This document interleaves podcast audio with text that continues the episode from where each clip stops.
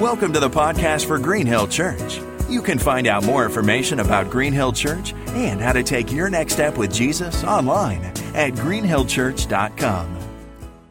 It's good to be together this morning. Thank you for being here. If you've got your Bibles, we're going to be in 2 Corinthians chapter 5 this morning. 2 Corinthians chapter 5 as we continue our forward series. The message today is simply this live sent. Live sent. The truth of the matter is, is that God, who we worship, is a missionary God. In Psalm chapter 67, verse 1, it says, May God be gracious to us and bless us and make his face shine upon us. Why? That your way may be known on earth. Your saving power among, and notice what it says, church, all nations, all the people. Let the people praise you, O God. Let all the peoples praise you. God's desire as God is his glory among all the nations. God is a missionary God. He is a God who sent his son Jesus, and he has called us as his people, as his church, to be sent as well. The last few weeks, as we've looked this January, uh, just aligning ourselves as a church behind God's mission. We talked about what it means for us as God's people to be a people who follow Jesus.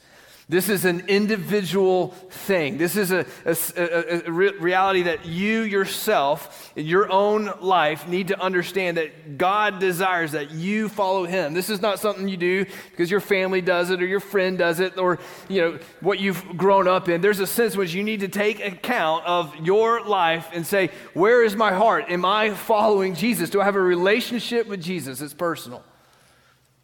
Am I pursuing after him? Am I following in obedience to him and his commands? It's between you and the Lord. But At the same time, God does not just forgive us and draw us into a relationship and leave us. He calls us to grow, to, to be shaped into His image, to become like Him. And, and the scripture, all throughout scripture, shows us that we do this together.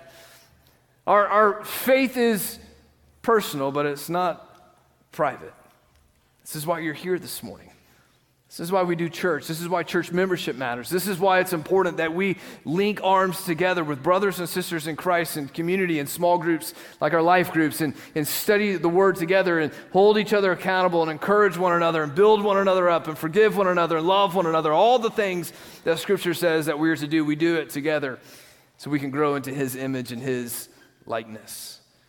But then it doesn't stop there. We become a people who are compelled we recognize that it's not just about us having a nice gathering here of like minded people for our enjoyment and our good, but rather God empowers us as the body of Christ and sends us out to live sent. So this morning, I want to turn our attention to 2 Corinthians chapter 5. Now, as I was thinking through this and this missions week and kind of the culmination of this forward series of Live Sent, there's a lot of different places we could go. We could go to the Great Commission. We could go to Acts 1 8. You know, we could go to Isaiah where he says, Here am I, send me, right? There's a lot of places that we could go. Uh, but I, I, really want us to, to look at this text because Paul outlines for us some things that I think are really important that if we're going to be a people that live sent, we've got to really root ourselves in these truths. So read with me this morning 2 Corinthians chapter 5 beginning in verse 11. It says this, therefore, knowing the fear of the Lord, we persuade others. But what we are is known to God, and I hope it is known also to your conscience. We are not commending ourselves to you again, but giving you cause to boast about us, so that you may be able to answer those who boast about outward appearance and not about what is in the heart. For if we are beside ourselves, it is for God. If we are in our right mind, it is for you. For the love of Christ controls us. Because we have concluded this that one has died for all, therefore all have died. And he died for all, that those who live might no longer live for themselves, but for him who for their sake died and was raised. From now on, therefore, we regard no one according to the flesh. Even though we once regarded Christ according to the flesh, we regard him thus no longer. Therefore, if anyone is in Christ, he is a new creation. The old has passed away. Behold, the new has come. All this is from God, who through Christ reconciled us to himself and gave us the ministry of reconciliation. That is, in Christ, God was reconciling the world to himself, not counting their trespasses against them, and entrusting to us the message of reconciliation. Therefore, we are ambassadors for Christ, God making his appeal through us. We implore you, on behalf of Christ, be reconciled to God. For our sake, he made him, that's Christ, to be sin who knew no sin, so that in him we might become the righteousness of God. Would you bow your heads with me this morning? Father, we thank you for your word.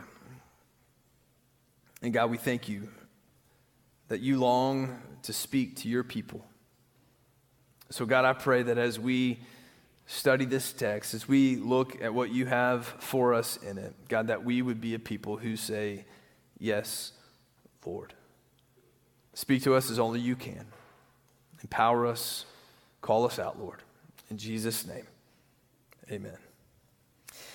These two words, live sent. Now, you know this. Pastor Casey comes up here at the end of every gathering that we have. He gives us some announcements, he tells us some things we need to know. And then he gives us the magic words allowing us to leave. What are those words? You are now sent. Have you ever wondered what happens when he doesn't say that? Are we allowed to leave? Like, I feel like we might be trapped here forever. We should try it one week just to see what happens. But we say that, and let's just be honest, as you hear it week after week after week, it can just become words. What does it mean? What does it look like for us to be a people to be sent? There's two words here live and sent. Paul addresses both of these. I want to understand this for a second. What does it mean for us to be alive? Let's face it, we live in a world and a culture where people are trying to figure out what does it mean for them to live? What, what, how do they experience life? They're, they're looking for their identity. They're looking for all these different things. They're experimenting with all these different realities, trying to figure out what does it mean to be alive. Well, Paul gives us the answer very clearly when he tells us in verse 17, therefore, if anyone is in Christ, what does he say? He is a new creation. The old has passed away. Behold, the new has come. And what he's referring to is what Jesus taught in John chapter 3 to Nicodemus when he says, You must be what? Born again. There's this new birth that must take place. And the scripture says that if you are a Christian, if you've by faith placed your, your, your life and your hope in Jesus Christ for forgiveness, for salvation, it's not just that God looks over your sin, rather, he makes you new. He gives you a new birth. You are a new creation. All of a sudden, you are alive. What this verse is telling us is that to live means that we live first and foremost in Christ, and outside of Christ, we aren't, truth be known, alive. And so, if we're going to be a people who live sin, it roots itself first and foremost in being in Christ, in relationship with Him. And what Paul's doing is connecting the dots of what we've been talking about. That first and foremost, we've got to be a people who are following Jesus. We've got to be in relationship with Him. And as we follow and then we grow to become like Him, then we are sent. We can say we're sent all the time, but if we're not following Jesus and alive in Jesus, we're not really being sent. So we first become alive. And Paul goes on to explain what it means and what it looks like for us to live. In verse 14, he says, For the love of Christ controls us, because we have concluded this, that one died for all, therefore all have died, and he died for all. What? That those who live, those in Christ, those who are Christians, those who are alive, might no longer live for themselves, but for him who died for them all of a sudden, what we understand is for us to live is that we are no longer living for ourselves, but rather we are now living for our King, the one whom we are following, Jesus the Christ. And so we understand that Paul helps us realize what it means to be alive, but then he tells us that we're sent. If you notice in verse 19 and verse 20, he says that is in Christ, God was doing what? He was reconciling the world to himself. What does that mean? He was not counting their trespasses against them, and he was entrusting to us the message of reconciliation. Therefore, we are what? Ambassadors for Christ. And God is making his appeal through us. We implore you on Christ's behalf. be reconciled to God. We are ambassadors, we are sent ones, according to what the scripture says. So we are alive, and if we are indeed alive, then we are indeed sent. This is what the scripture says. This is not opinion. This is not just for some elect or certain few. It is rather for all who are alive in Christ.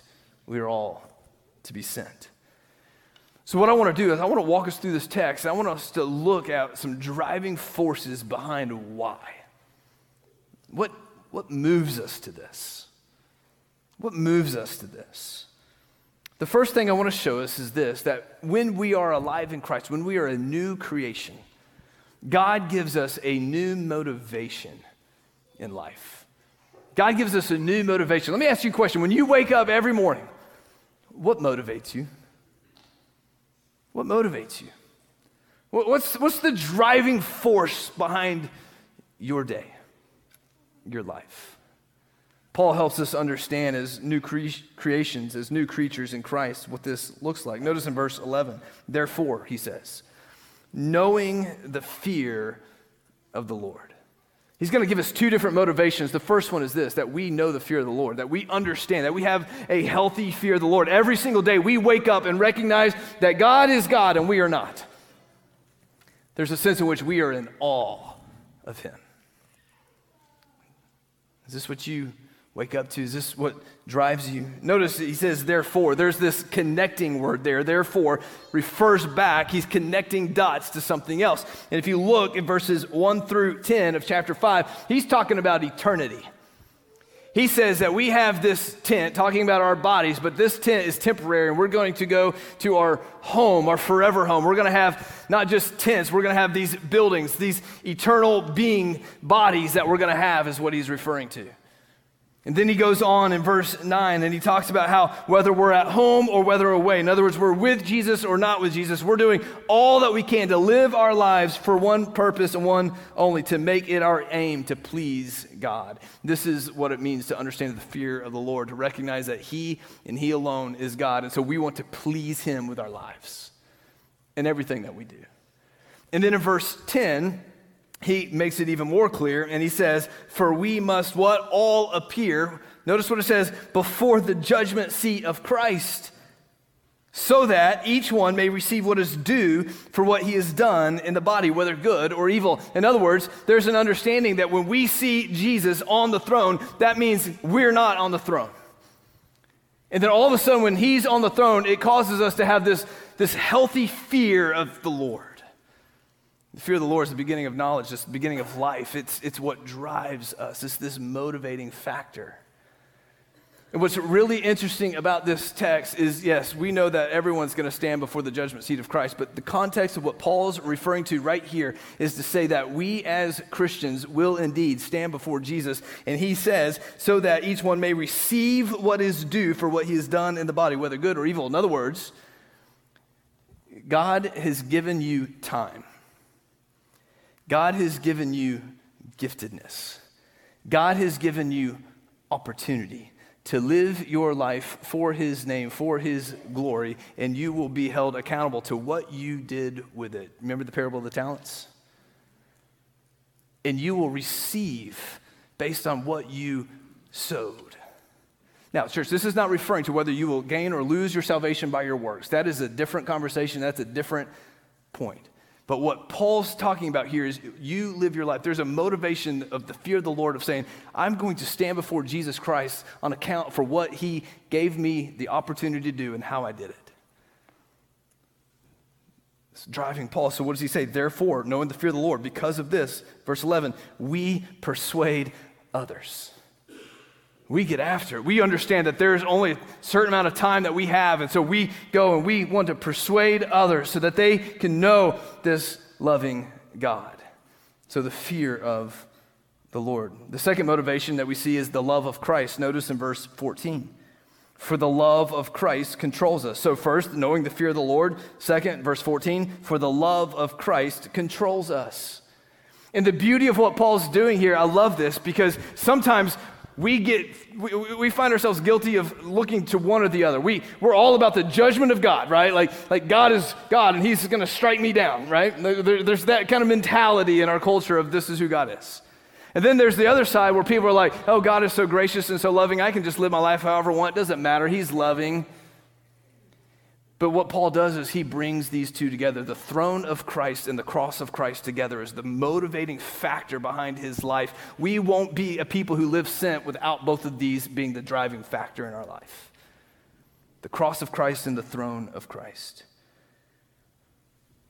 Notice what he says, verse 14 For the love of Christ, what does it do? It controls me, is what it says.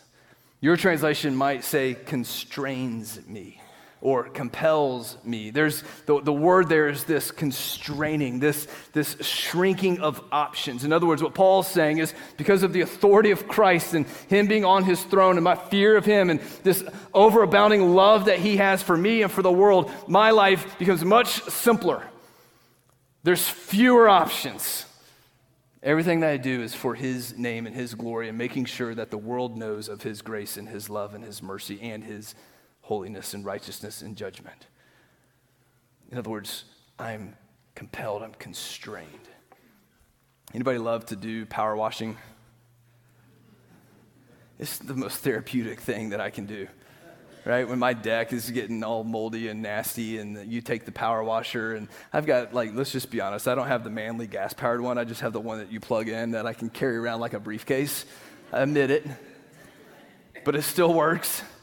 And you turn it on, and all of a sudden you have this really powerful amount of water that comes out, and it just cleans, it just, it just clears a path, right? Do you ever understand why it does that? Sure, there's a there's an engine, like there's a there's a motor that's kind of pushing water, but an engine pushing water means nothing unless the water is what constrained through a very small hose, through a very small nozzle. Then all of a sudden, it is a powerful force, is it not? See, church, when we live our lives for ourselves and however we want, not constrained by the love of Christ, we're just like water that's just kind of flowing and flooding and not accomplishing nothing but maybe even some damage. But when we become constrained and compelled by the love of Christ and the fear of the Lord, all of a sudden we are aligned for a purpose. And can you imagine the power of what God can do when His people say, I'm compelled and constrained by the love of God? This is what Paul is talking about. This is the motivation that's driving his life. If you notice back in verse 13, notice what he says. He says, For if we are beside ourselves, it is for God. If we are in our right minds, it's for you. For why? For the love of Christ controls us.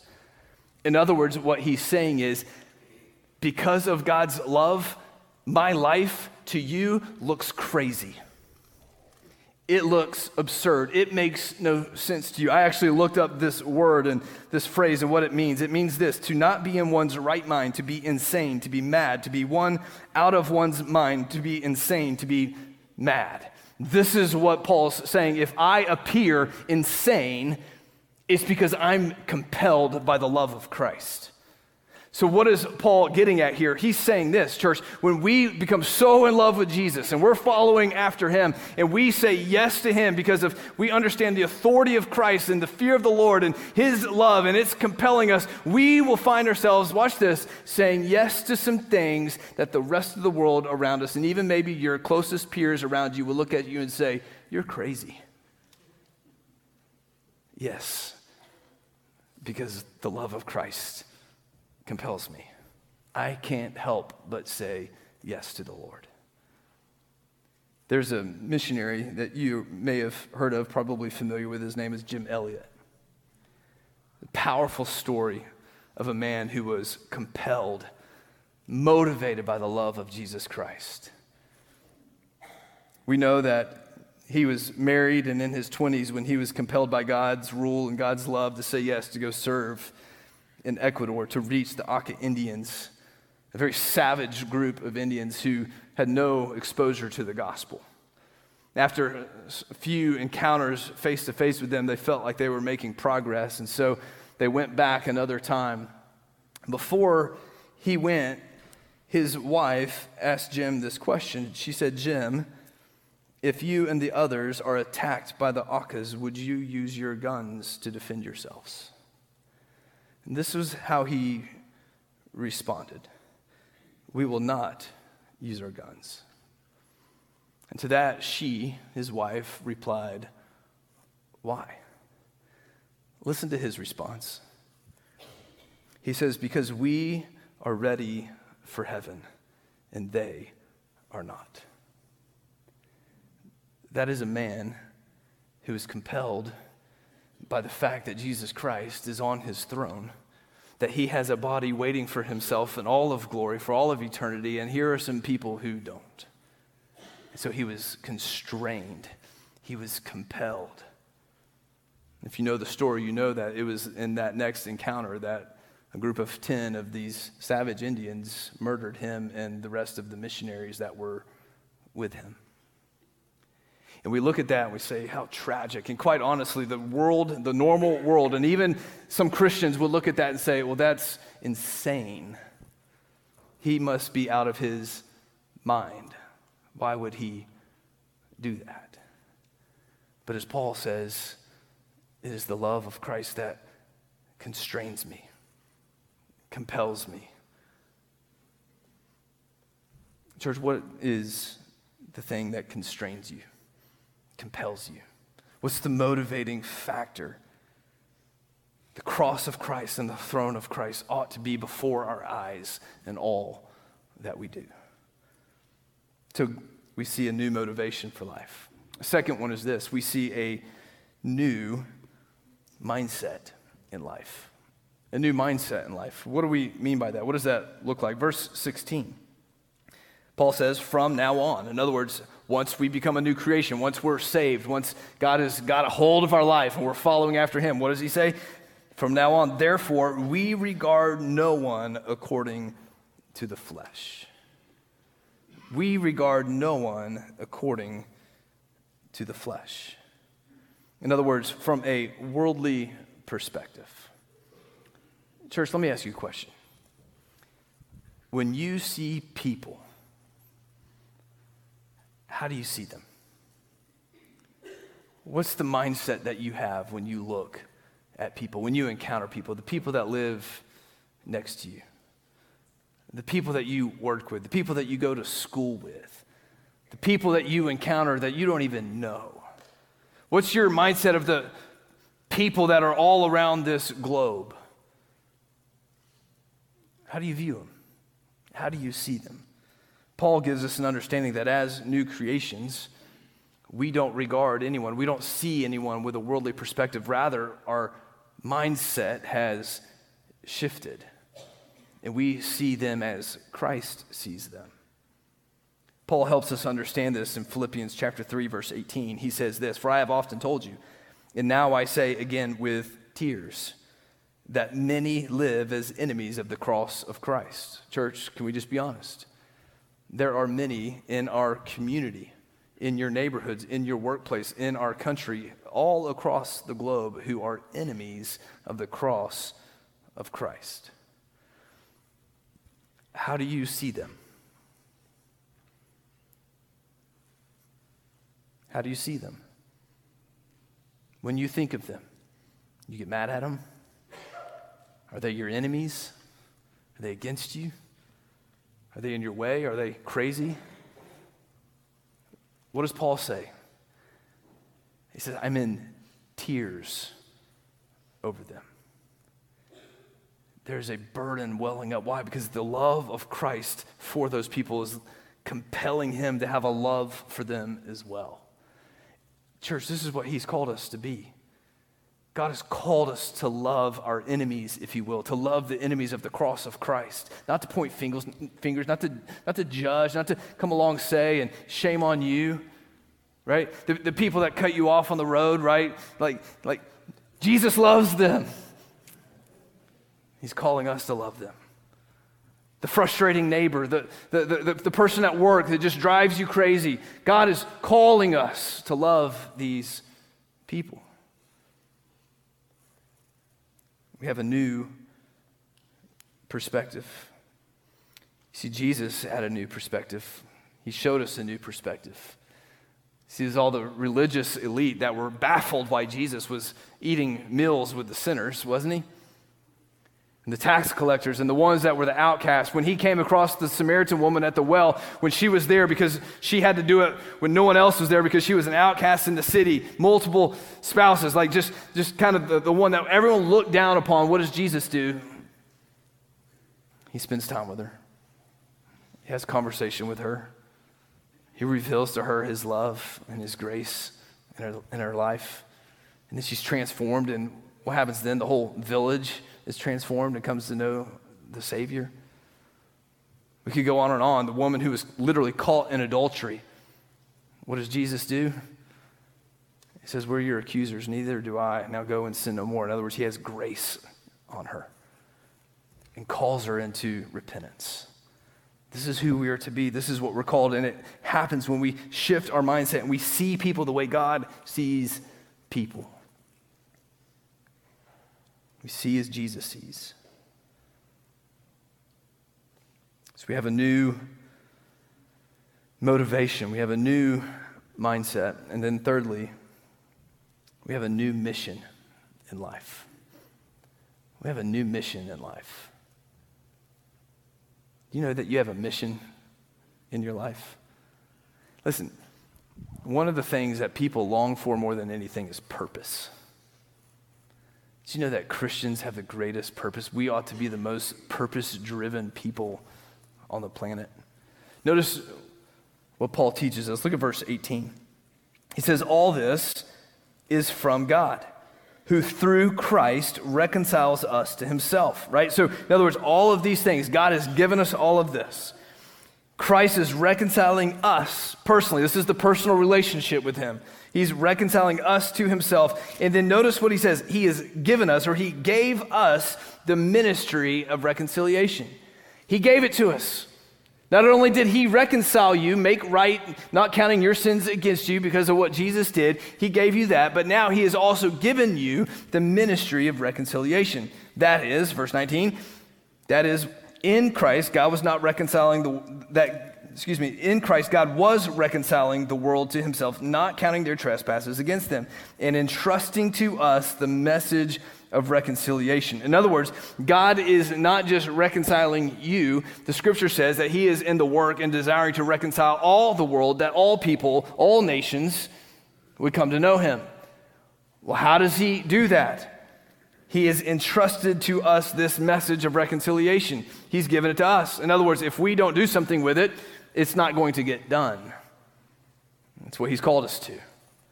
He goes on, therefore, we are ambassadors for Christ. We are the representatives of heaven. We are citizens of the kingdom of heaven, ambassadors here on earth, representing him. This is our role, this is our mission. Now, watch this God making his appeal through us. Talk about a heavy load. You want to know what your job description is in life? that God Almighty, who's on his throne in heaven, has somehow, for some crazy reason, decided, I'm going to use you. I'm going to use you. I'm going to use my people to make my appeal. It's our role, it's our mission. If you notice earlier in the chapter, Paul says um, in verse. Uh, uh, verse 11, we persuade others, but what we are is known to God, and I hope it is known also to your conscience. In other words, Paul is saying that we are persuading people. What does it mean to be an ambassador? We're trying to persuade people towards the understanding of that which we are ambassadoring, if that's even a word, right? And so we are trying to persuade people, to compel people, but what he says is, my life is plain before God. In other words, I'm an open book. God sees me as he sees me, and my life is following Jesus. I'm compelled by his love. He's transformed me but I also hope that it is plain before you, he says. In other words, I hope people can see my life that it's in Christ. In other words, your life, as you live your life plainly in this community, in the world around us, what do people see? Do they see an ambassador of Christ, of heaven, of God on his throne, or do they see something else? This is what it means when we say you are sent. You're an ambassador for Jesus Christ in our community and in the world around us. So, what does Paul say? Verse 20 we plead on Christ's behalf. In other words, we beg of you, be reconciled to God. You know, it's interesting. Two years after Jim Elliot was killed,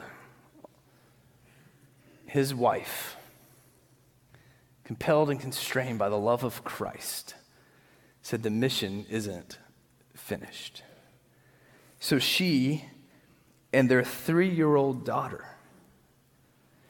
go back to Ecuador, to the very people who killed her husband. And she lived among them, living a life of love and of grace and of mercy. And she later wrote in her book this the prayers of the widows, the widows of the men who were killed that day. The prayers of the widows themselves are for the Aucas. We look forward to the day when these savages will join us in Christian praise. Man, compelled, sent. Church, I don't know if by you saying yes, Lord, means that you're going to find your place in a place where you could be killed for your faith. I don't know that. I pray that God raises up generation of people who would go to the uttermost parts of the earth. Did you know? Does it break your heart that there are 60% of the world's population, that's 4.6 billion people who are unreached? Unreached simply means this that if they live there every single day of their life, they will never encounter another Christian. They will never encounter anyone who knows of the gospel of Jesus Christ. They will never encounter a Bible. 4.6 billion people on planet Earth right now in that circumstance. Church, we must be a people and a church who are praying and, and, striving to raise up a generation and calling out that people would go, that people would be compelled to say, Not on my watch. Not on my watch. But maybe it doesn't mean that you get on a plane and you pack it all up and you go, but there's a sense in which God has called you to live sent right where you are.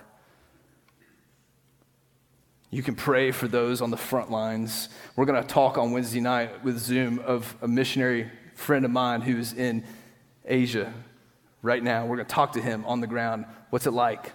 What does it look like to live sent in this country? We can pray for these people. We can, can ask that God would use them, empower them. We can, we can give to support them. We can do all these things. But the question is, what are we going to do? God's called us to be a people who live sent. Would you bow your heads with me this morning? Father, we thank you for your word this morning. And God, I thank you that you have given us the privilege and the call to be your representative, that you're making your appeal through us.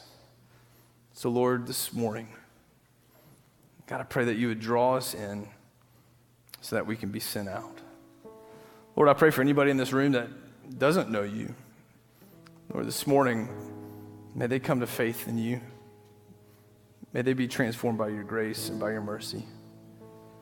God, I pray for those this morning that you are calling out for ministry, for missions, whether that's a young person, whether that's even an adult. God, would they just be willing to say yes to your mission, whatever that looks like?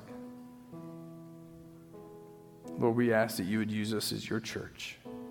In Jesus' name, amen. You know, William Carey, he was known as the father of the modern missionary movement. He said these two phrases he said that we need to expect great things from God and we need to attempt great things for God. Church, as we move forward, I want us to be a church that expects great things from God. But I also want us to be a church that attempts great things for God. And what does that look like? It simply looks like this that our people are willing to say, Yes, Lord to whatever that looks like, whatever it costs, whatever it requires for His name, for His glory. We're entering into our missions week. The chairs or pews, you'll notice that there's some of these live sent cards spread around. We just want to give practical ways for you to take steps towards this. The first on the back, you'll notice I will pray. Out in the foyer, there's some tables with some information. We also have a representative of the International Mission Board here. There's resources, cards, ways that you can pray for missionaries, for people all over the world. Stop by, talk to them about that. There's also a place where you can say, I want to give to this thing called the Go Fund. Let me explain that. Every dollar that you give in your tithes and in your offerings to our church, a portion of that goes to missions, goes to support our local partners, goes to the cooperative program, different things like that. But we also give people an opportunity to go above and beyond to support missions in a very tangible way through the Go Fund. That Go Fund supports our uh, church plant partner in Arizona. It supports our uh, missions uh, connection and partnerships in Honduras. And it also helps offset costs for our people to go and live sent, to go on mission trips, to go on mission. So that's what that is. And then you'll notice down here, there's a place to say, hey, I want to go on a mission trip. Maybe you've never been. Can I just say, just go. Just go see what God is doing in the nations and the world outside of this community. It'll expand your view of who He is. And then there's also some different things. We have a lot of ministry partners. This is one of the reasons I love this church. Whether it's in our schools, with the Crisis Pregnancy Center, whatever it is, there's a lot of different ways that you can be active and involved. How will you respond? Let's stand together this morning. Pastor Casey's down here. I'll be down here. I'd love to pray with you, encourage you. He would as well. But would you just simply, in our time of response, as best you know, say, Yes, Lord, it's whatever you have. Let's sing together. Thanks for listening to the podcast for Green Hill Church. For more information about Green Hill Church, go to greenhillchurch.com. Thanks for listening.